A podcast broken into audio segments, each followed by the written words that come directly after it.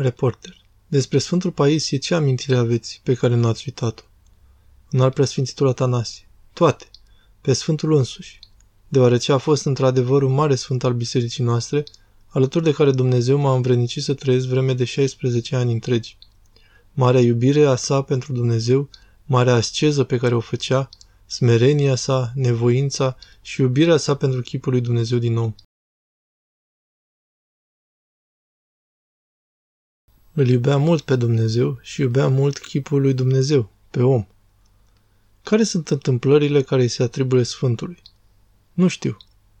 Erau profețiile despre aceste evenimente, despre ruși? Uitați, Sfântul Paisie nu spunea motivul, nu era un... Le avem publicate deja.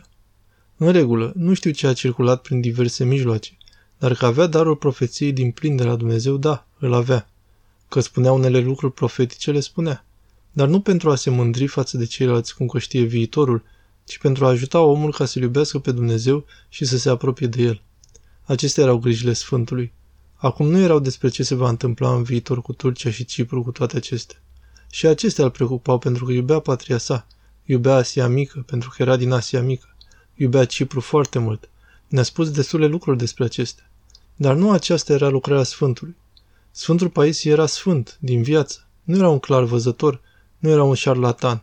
Sfântul Paisie era Sfântul lui Dumnezeu, era profetul lui Dumnezeu care era preocupat mai întâi de toate de mântuirea sufletului omului și apoi de celelalte.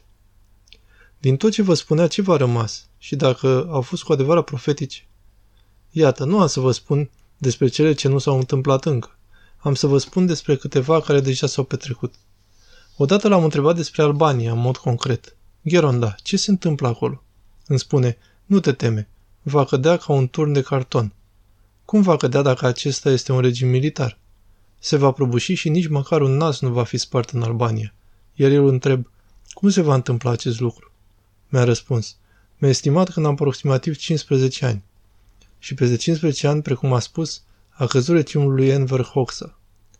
Despre Rusia iar am avut o discuție că se vorbea acolo despre persecuția bisericii și mi-a spus, și acolo va cădea, și tot la fel, nu se va întâmpla nimic.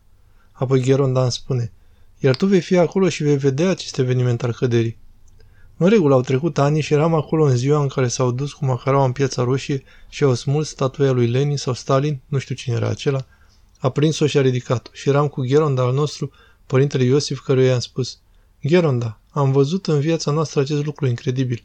Să vină macaraua să smulgă statuia aceasta, care era emblema acestei viziuni asupra acestei lumi. A spus multe lucruri, însă nu vreau să-l interpretez pe Sfântul Paisie ca pe un medium, pentru că se întrista foarte mult când îl întimpinau. Își dăduse seama de asta?